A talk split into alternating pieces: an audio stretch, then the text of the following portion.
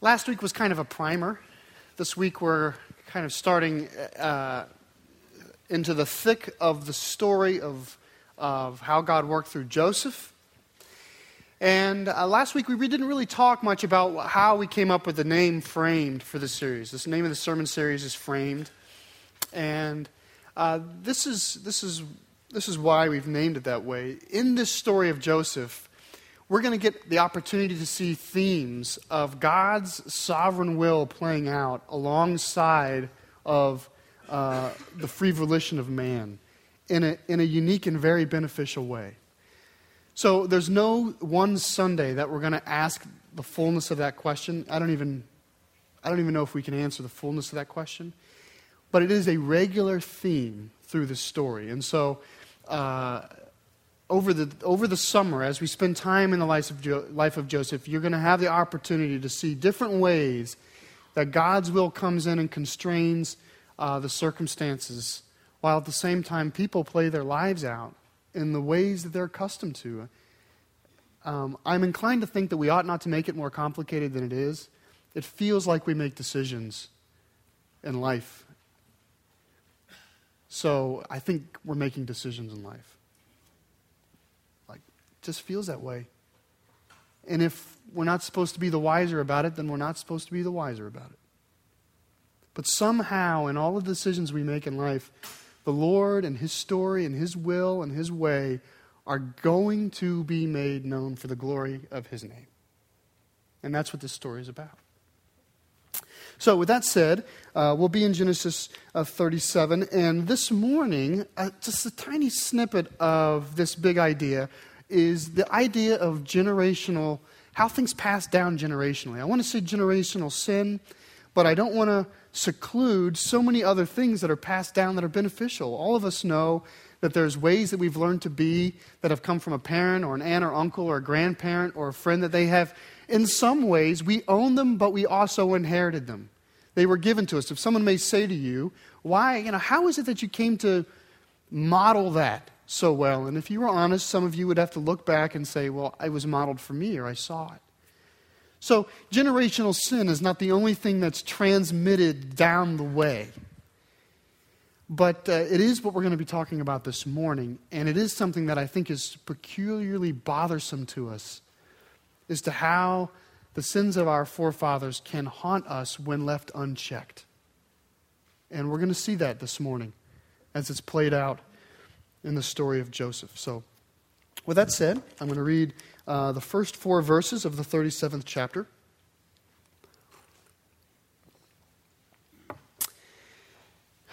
This is what it says Jacob lived in the land where his father had stayed, the land of Canaan. This is the account of Jacob. Joseph, a young man of 17, was tending the flocks with his brothers the sons of Bilhah and the sons of Zilpah, his father's wives, and he brought their father a bad report about them. Now, Israel loved Joseph more than any of his other sons because he had been born to him in his old age. And he made a richly ornamented robe for him. When his brothers saw that their father loved him more than any of them, they hated him and could not speak a kind word to him. Now, those four verses are packed. Uh, let's start at square one. The first verse is kind of an in between verse. It's, it's holding hands with the last story, and it's kind of pulling together this story. And it says, Jacob lived in the land where his father had stayed. It's important to note because Jacob was a wanderer. Remember, he ran away from home, was gone a long time. The last time we really encountered him, he was uh, we met Esau, and then we saw when he, last week with Dinah the Shechemites how he moved again. The Bible is clear to, to show you that Jacob did finally settle down in the land of promise. He's there. He's back where he started. He has, and he has received the blessing of God. It's not Esau who's living in Canaan. Esau went somewhere else. It's Jacob who is living in Canaan. That's worth seeing. And then we kind of enter into the story in full fledged in verse 2, and it says, This is the account of Jacob. Now, we all call it the account of Joseph. This is the story of Joseph. But the Bible says it's the account of Jacob. And it does this. It did this in the last time we preached in Genesis when we read the story of Jacob. The story of Jacob began. This is the account of Isaac. Now we can wonder, uh, you know, maybe there's not a good reason for this. That would be a first in the Bible. I happen to feel maybe that at some level there's a certain amount of deferential uh, kind of honor given in the sense that Jacob is alive throughout the story of Joseph. It would be, be, it may be improper to assign a story to a son while the father is still alive. That might be a thought. Isaac is alive throughout the story of Jacob. Maybe that's part of it. But I, I also believe strongly that this is connected to the idea that the story that we're about to read, that all of the events that are about to be set in motion, were, were created and formed and fashioned at some level in, during the life of Jacob. That Jacob is largely responsible for the story we're about to hear. Joseph may be the primary actor, but Jacob seems to have set the stage and built the props and, in some ways, written the script which connects this idea to what we're about to read, is a very generational story. And as soon as it says this is the account of Jacob, the next word is Joseph. Joseph, a young man of 17, was tending his flocks, it says. And then we can begin to learn about Joseph. What's the first thing we hear about Joseph? He's tending his flocks, and it says he a, brought a bad report about his brothers. What do we do with that? Bible gives that to us. What, what, are we, what conclusion do we make? I'm inclined to think he's kind of a bratty tattletale. I mean, if I said brainy smurf, would you know what I meant? He's a little brainy smurf here. He, he rats on his brothers to his dad. And it's not like he's the oldest of 12. He's not. So his older brothers may be 10, 15 years older than him. So here's this punk teenager ratting out the brothers who are doing the real work. Maybe that's too much. I, I, I think that's about right. I think it's about right. So we see this. We see that there is already a, some bad blood or bad relationship between Joseph and all the other brothers. You see how the Bible's clear to set that? It's Joseph and the brothers.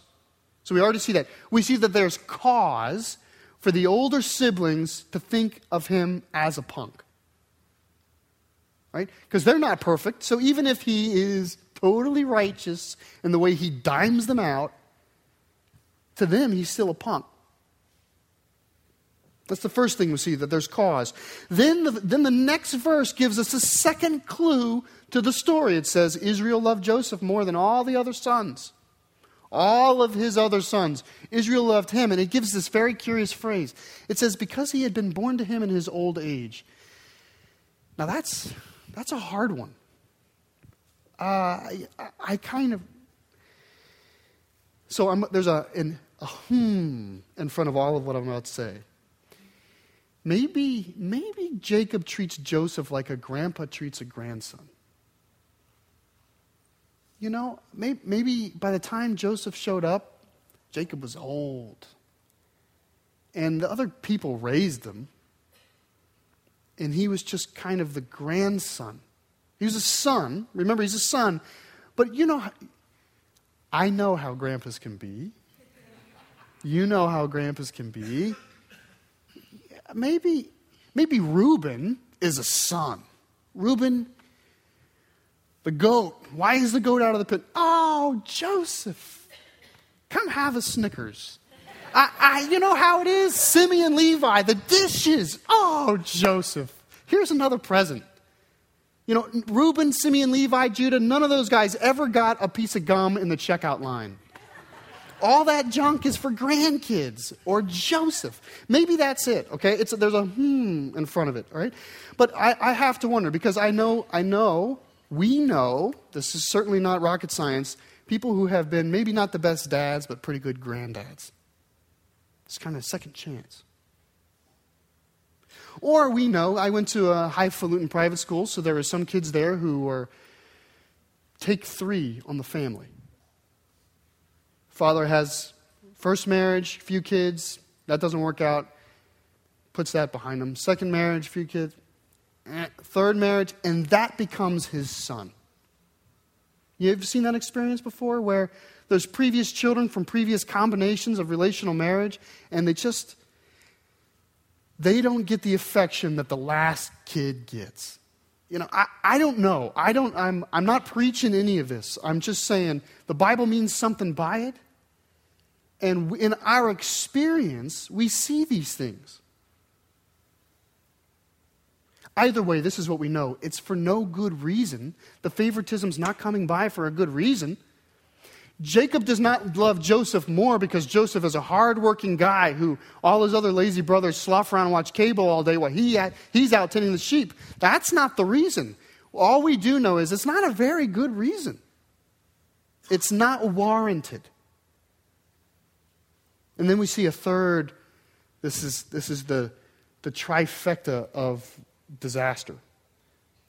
The third thing we see is, is that Jacob goes so far as to make a richly ornamented robe for his son. Now, it gets bizarre to me to think of Jacob sitting behind a sewing machine making a robe. I like to prefer to think of had made. I don't know exactly, but do you realize how conspicuous the favoritism is now? I mean, there's just massive irony in the fact that, first of all, Joseph, there's cause for the other brothers not to like Joseph because he's a brainy smurf. Secondly, you have this idea that the reason for favoritism of Joseph is unfounded reason. And the third thing you have, this compounding thing, is that Jacob's favoritism over Joseph is so uncomfortably conspicuous. It's so visible. It's this electric jacket. Every time Joseph walks in the room, you just want to throw up because the favoritism of the father is the only thing that's preaching. I mean, that, it's tragic. Imagine every time you'd see your little brother, all you could see, like a neon light, was for no good reason, my dad loves him. And because of that, it says, because of that, the brothers hated him all the more. I mean, those are the, that, this is arithmetic. Add those three things up. Joseph is an eggnog. Jacob loves him for no good reason. And he electrifies this favoritism with this coat. Equals fraternal hatred. Now, I'm not even going to sit here and preach to you about the devastating impact of partiality within a family if you can't, if it doesn't come out of the text, then you have a hard heart. This is one of those teachings that's so obvious. We're just going to move on because it's just so obvious. So we're going to move on. Let's read 5 through 11. To make matters worse, Joseph had a dream, and when he told it to his brothers, they hated him all the more. He said to them, Listen to this dream I had. We were binding sheaves of grain out in the field when suddenly my sheaf rose and stood upright, while your sheaves gathered around mine and bowed down to it. Ah. His brothers said to him, Do you intend to reign over us? Will you actually rule us? And they hated him all the more because of his dream and what he had said. It's the third time the word hate showed up. Then he had another dream. And he told it to his brothers. Listen, he said, I had another dream. And this time the sun and the moon and 11 stars were bowing down to me. When he told his father as well as his brothers, his father rebuked him and said, What is this dream you had? Will your mother and I and your brothers actually come and bow down to the ground before you? His brothers were jealous of him, but his father kept the matter in mind. So, if it's not already bad enough, he has these dreams and they hate him all the more. And we don't really have to spend too much time looking at the dreams. The Bible doesn't even explain the dreams, they are so clear and so obvious. They don't require, they do not require a skilled interpreter.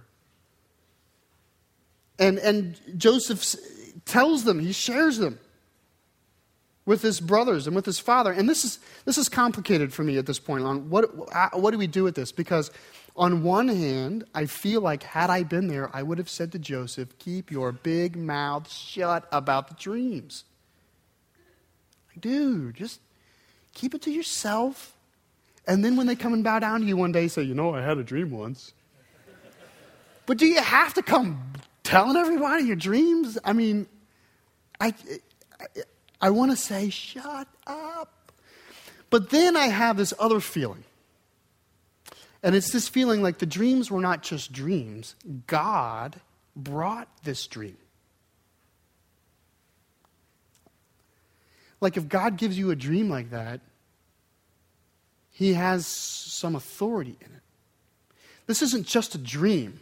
This is this is a revelation of God. This is a window into the future that God has given Joseph, not just once, but twice. There's almost a sense of he wants the family to emphatically know it.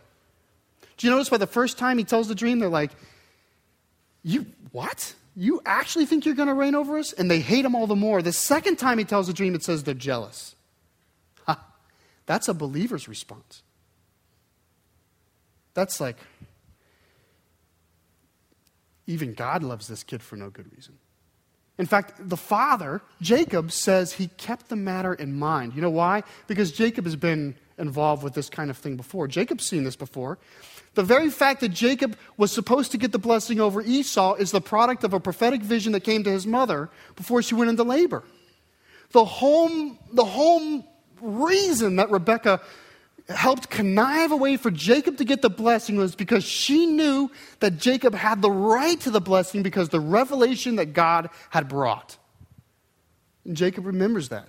Jacob also remembers the time he was fleeing from Esau on the way to Laban, and he had this dream at night where the skies parted and there was a stairway into heaven, and the Lord spoke to Jacob, You are a son of promise. That's not a dream to be ignored. We obviously it wasn't a private dream because we read it. He told somebody. And then there's the whole event where Jacob at some point meets this man, this God man, and wrestles with him through the night and gets the name Israel out of it. So Jacob knows that God works this way. We're given these two dreams, and they're compounding and affirming, and the reaction is a believing reaction by the family. Let's see what happens.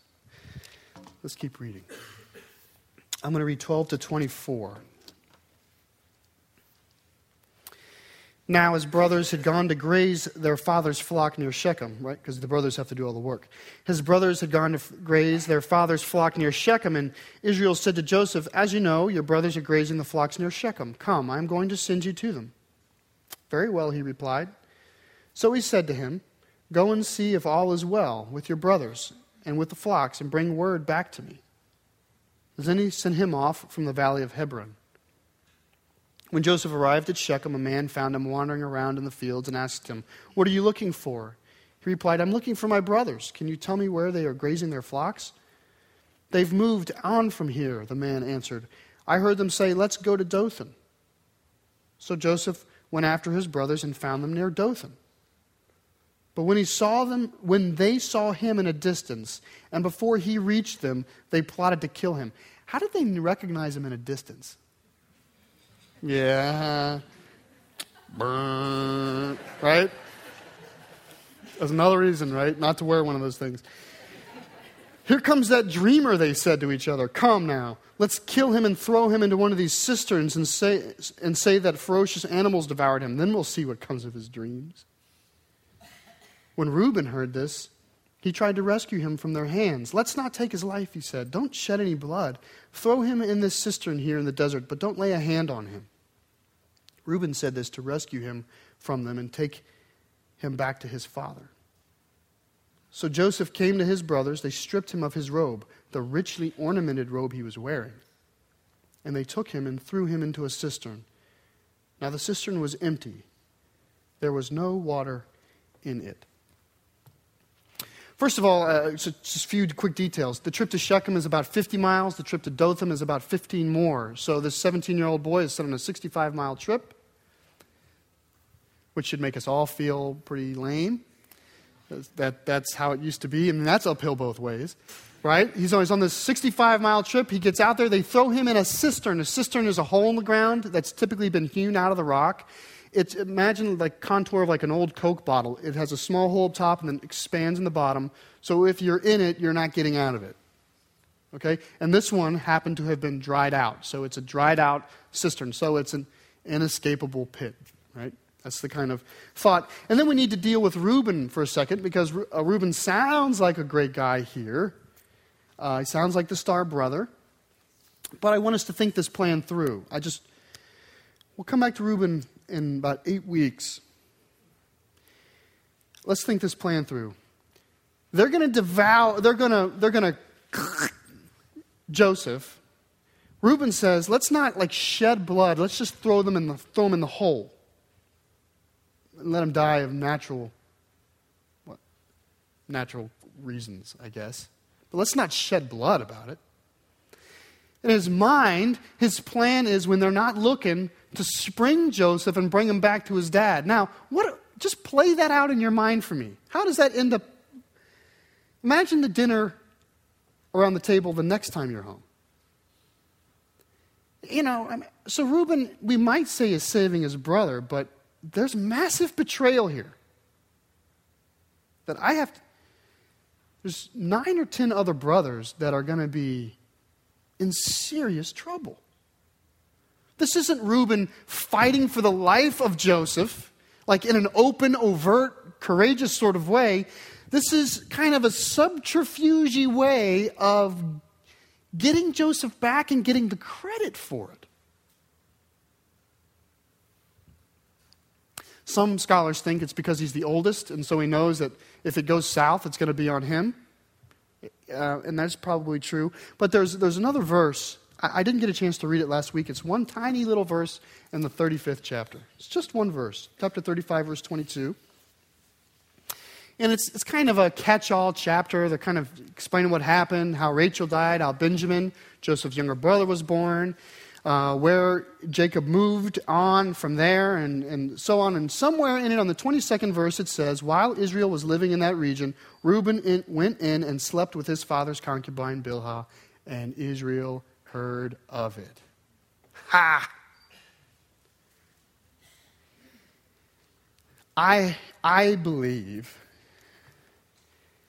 that there is a hope of kind of restoring the oldest brother restoring his status in this plot to rescue Joseph. That, it is a mystery, but uh, it's hard for me to kind of make a, make a hero out of Reuben, though I will say it's not the heart of the story, so we're going to keep going. That's what I'm going to say. So if we look, by the way, we, we, we, read all the way down, they decide instead of just cutting his throat, they're going to throw, them in a, throw him in a cistern and except for maybe Reuben, everybody else's mind is they're just going to throw him in and leave him for dead. And, and then uh, dinner comes. Let, I'm going to read 25 uh, all the way to the end, and we'll talk. It says this As they sat down to eat their meal, they looked up and, and saw a caravan of Ishmaelites coming from Gilead. Their camels were loaded with spices, balm, and myrrh. And they were on their way to take them down to Egypt. Judah said to his brothers, What will we gain if we kill our brother and cover up his blood? Come, let's sell him to the Ishmaelites and not lay our hands on him. After all, he is our brother, our own flesh and blood. His brothers agreed. So when the Midianite merchants, Ishmael, by the way, Ishmaelite and Midianite are uh, crossover phrases here. So it's not two different groups of people. When the Midianite merchants came by, his brothers pulled Joseph up out of the cistern and sold him for 20 shekels of silver to the Ishmaelites who took him to Egypt. When Reuben returned to the cistern and saw that Joseph was not there, he tore his clothes. He went back to his brothers and said, The boy isn't there. Where can I turn now? Then they got Joseph's robe, slaughtered a goat, and dipped the robe in blood. They took the ornamented robe back to their father and said, We found this. Examine it to see whether it is your son's robe. He recognized it and said, It is my son's robe. Some ferocious animal has devoured him. Joseph has surely been torn to pieces. Then Jacob tore his clothes, put on sackcloth, and mourned for his son many days. All the sons and daughters came to comfort him, but he refused to be comforted. No, he said, in mourning will I go down to the grave to my son. So his father wept for him. Meanwhile, the Midianites sold Joseph in Egypt to Potiphar, one of Pharaoh's officials, the captain of the guard. Now, the narrator does an interesting thing in the text. The narrator um, mutes Joseph so as to make him feel like the victim. As you're reading, the silence of Joseph kind of gives him a victim status. But we know in our mind, at least I, we should have a reason to suspect that this was not, this whole event was not a silent exchange. I mean, jo- think of it. Just let this whole thing go down in your mind. You and your ten brothers or nine brothers are out in the field. You conspire to kill him. Joseph comes whistling up with his fancy coat. You grab him. You rip the coat off them, And everybody, you throw them in a hole and nothing is said. I can't even begin to make that work. Of course, things are said. You can imagine the things that are said. They can't be written, the things that were said. And Joseph, too. I mean, imagine Joseph pleading, sitting in the cistern. Guys, I'm hungry. I mean, all night. He's sitting there around the fire. They're crackling, cooking goat, and having fun. They're sharing a meal when just yonder their brother is in a hole. That is sick. I mean, the, the text paints a picture that's just uncomfortable. Even Judah's remark, you know, let's not leave him here for dead. After all, he is our brother. I mean, it's. Nonetheless, they take him out and they sell him into slavery and he goes down. But there's, there, just imagine, I mean, in your mind, you, you owe it, I think, to the word to try to fill in the scenery of what's happening here of, of the way that these brothers have treated him and the kind of words exchanged. I mean, those of you who know the whole story, who know that Joseph, at the end of the story, forgives his brothers, just think of what he's forgiving. It's profound. By the way, in the Hebrew law, if you sold a Hebrew into slavery, it was capital punishment because it's as good as murder. As far as God's concerned, these sons have murdered their brother.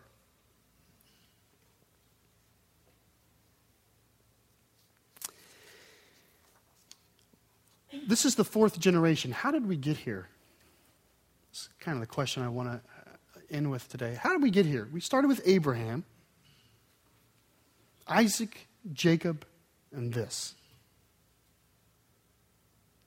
How did we dead end God's chosen people here.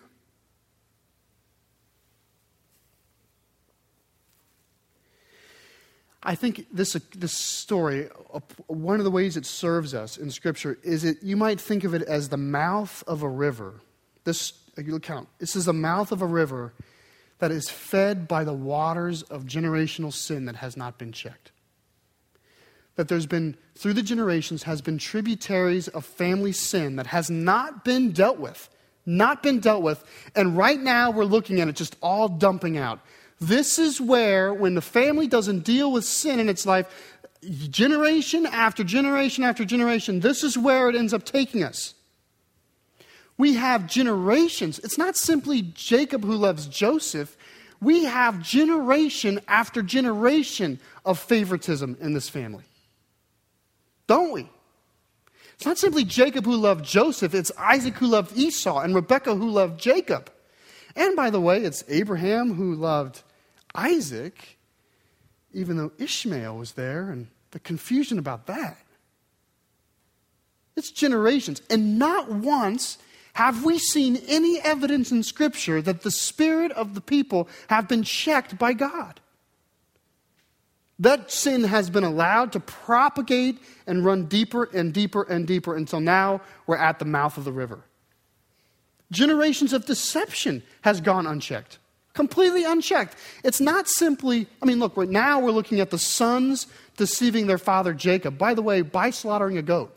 How ironic that Jacob deceived his father Isaac by slaughtering a goat. Jacob has lived a life of deception. Rebecca practiced deception. So it goes all the way up to there. Rebecca practiced deception with Jacob. Jacob practiced deception with Laban. Laban practiced deception with Jacob. Rebecca or Rachel practiced deception on the way home against her own father, Laban. It goes on and on and on, occasion after occasion after occasion of deception. Only now is it just dumping out into the ocean. This is the mouth of the river. It's finally just spewing out this generations of unchecked sin, generation of knowing God's plan, generations of God's people knowing God's plan and yet refusing to find peace in it, but trying to alter it. Abraham, unsatisfied with God's plan, turns to Hagar. Doesn't he? Isaac, unsatisfied with God's plan to make Jacob the blessed child, turns to Esau. The brothers, and the father Jacob, unsatisfied with God's plan to glorify Joseph over them, decide, in fact, to get around it by killing him.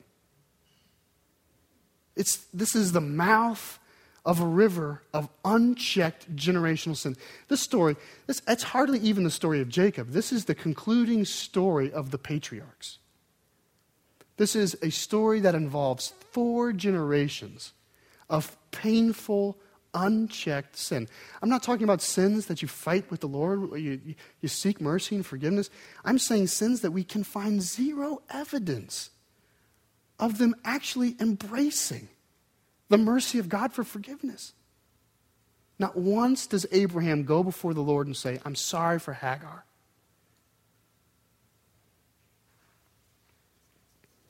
And all of this comes to a head in this story, resulting in the attempted murder of a brother who has been selected by God. They are trying to murder God's chosen son.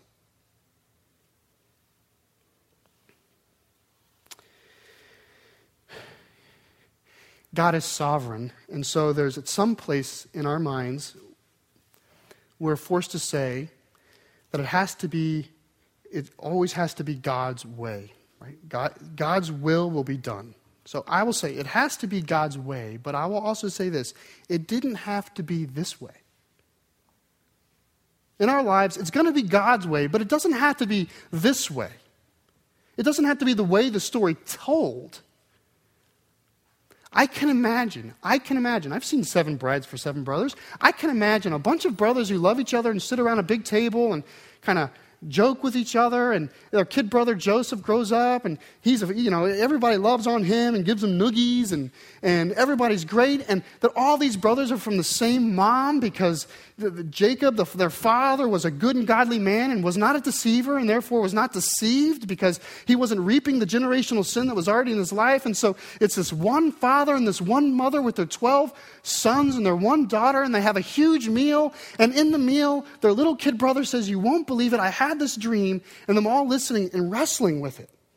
And I can't imagine, I can imagine a family that could that take that dream in and go, well, Dad, didn't God choose you over your oldest brother? the dad going, He did. Why? I have no idea. God chooses who God chooses. I love you all the same. But let's see what happens. I can imagine that. That's what I'm saying. It has to be God's way, but it didn't have to be this way.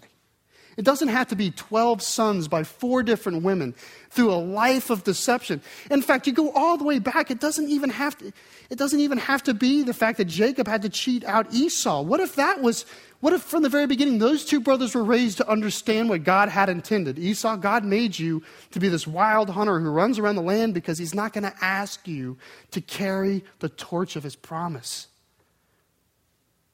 Jacob has got to do that. I love you both. What if, what if Uncle Esau was this great uncle who visited all the time? brought in, you know, a big lion. I, Look what I shot, kids. You know, everybody's favorite uncle who brings in a lion. Well, why couldn't it have been that way? We know, we know from our own lives it's going to be God's way, but it didn't have to be the way it's lived out in your life. It didn't have to be that way. What if, what, what if there was no Ishmael? What if Abraham had waited patiently all the time so that when Isaac finally came out, he was this child of promise? He wasn't a favorite child of two sons, he was the only child of promise of one son. It, it, I think it could have been that way had it not. We, God writes, and we write within the margins. Do you know how many sons Ishmael had? 12.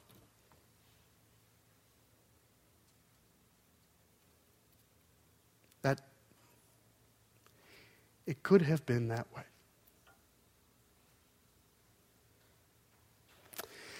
I believe the story of Joseph is a story of God breaking a chain of sin, a generational chain of sin that has not been checked. I believe God is removing, in the story you're going to watch, God removing one of these sons out and working on him and in him through difficult and hard ways so that at the end of the day he can turn around and say to his brothers, I forgive you. What you intended for harm, God intended for good, and I have no judgmentalism in my heart.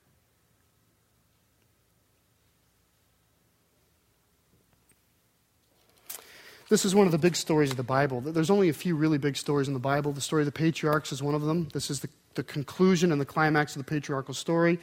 Uh, the story of the Exodus is another one. The story of King David and the, and the Davidic line of kings is another story. The exile. On those stories, we as the church should expect to find Jesus all over the story. Should we not? We have every right. If he is the mystery that has been kept hidden for ages and generations, but has now been made disclosed to the saints we should expect, expect to find him in the big stories. And so I believe that we should be able to look at a story like the story of Joseph and expect to find the footprints and hints and fingerprints of Christ all over it. And this is what you see when you see the story of Joseph. You see, you see God selecting, now kind of airbrush it, step back, and, and just look at it from a distance. You see late in time a man coming who, through promise, is going to redeem all of the men in his family. That's what you see.